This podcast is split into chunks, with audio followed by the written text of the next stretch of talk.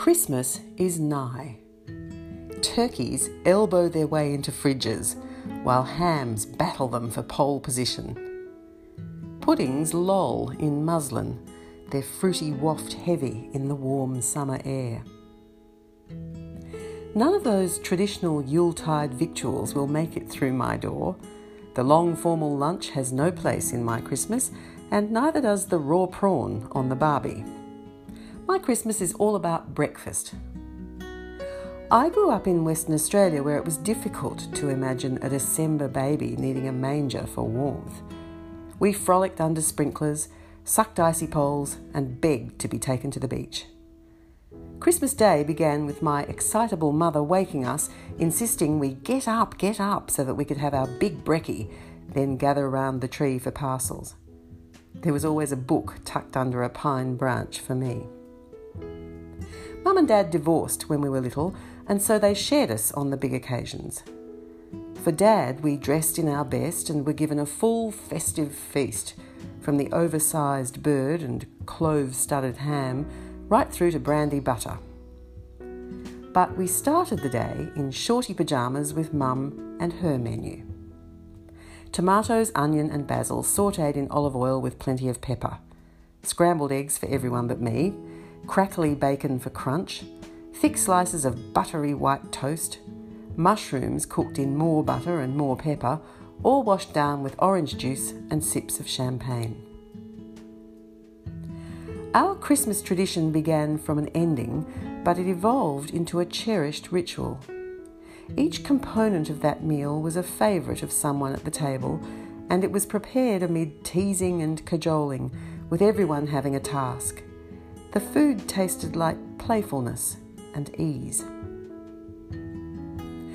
When I married and moved to Melbourne, my husband Peter adopted the breakfast custom with gusto, though he added a caveat. It wouldn't be Christmas without chocolate, he maintained. My sister Alana, who was the third member of our party, was an enthusiastic second.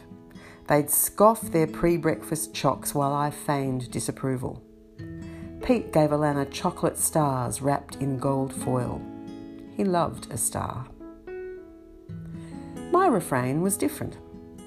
It wouldn't be Christmas without a book. For the twenty-eight years we were together, Peter and I exchanged Christmas books. By the time others were tucking into turkey or plumping for pudding, we'd be immersed in story, our breakfast digested and Alana farewelled. Melbourne sweltered or shivered, depending on her wayward mood, while we drank tea, nibbled fruit mince tarts and occasionally chuckled or groaned. "Listen to this," one of us would say, and the other would lay aside their book to attend. Last year there was no book. Peter died suddenly at the beginning of winter and I was still in shocked mourning as the year wound down. I fled to Ubud with Alana. We ate black rice and tempeh, drank turmeric juices and lime squash, walked the green ridges and ignored the whole Yuletide thing, until a boy flashed a smile at us and said, "It is Christmas, yes? So you have more happy." Have more happy. Such a simple blessing, yet happiness seemed unthinkable then. Nonetheless, we wished him the same. It would have been churlish not to. As we strolled on in the humidity, we began to talk about Christmases past and about the ghosts we carry with us from them. My first Christmas with Peter was spent in my flat in Sydney's Elizabeth Bay in nineteen eighty-six. We barely knew each other. We'd spent a total of two weeks together when he headed off to New York on a long-planned trip. Unbeknown to me, he changed his ticket and came home early. We feasted on bright orange mango flesh and glossy cherries, and exchanged the journals we'd been writing for each other while we were apart. It was our first Christmas book swap. Our second Christmas was in Melbourne, in the cottage where we lived our whole marriage. Peter had bought it two years before meeting me, captivated by the row of matched weatherboards just around the corner from the village shops. At one of those stores, we won a prize, a session with a professional photographer. We didn't want portraits, so we posed under a cut-out star as Mary and Joseph with our puppy Angus in a washing basket cane crib. We made copies and sent them to all our friends. That began a tradition that persisted right up to our final Christmas, when we sent a picture of us under the Harbour Bridge because we were celebrating in Sydney. We shared the day with one of Peter's oldest friends. Sandy piled her table with seafood and we sat, just the three of us, talking for seven hours about the things that matter. Hopes, possibilities, dreams. They were planning to go to Antarctica together. It's only now I realise we had our first and last Christmases by the harbour. Over the years, our silly Christmas photos catalogued our lives. We had a renovation Christmas, a bush Christmas, a John and Yoko-inspired peace Christmas, a Titanic Christmas and a Thai Christmas, a rosy Christmas in the garden, even a cool Yule in a bathtub. In the hard years, we sent photos of us looking to the horizon or up to the sky. It was a tradition that morphed over time from nonsense to significance. But I won't be repeating that ritual this year.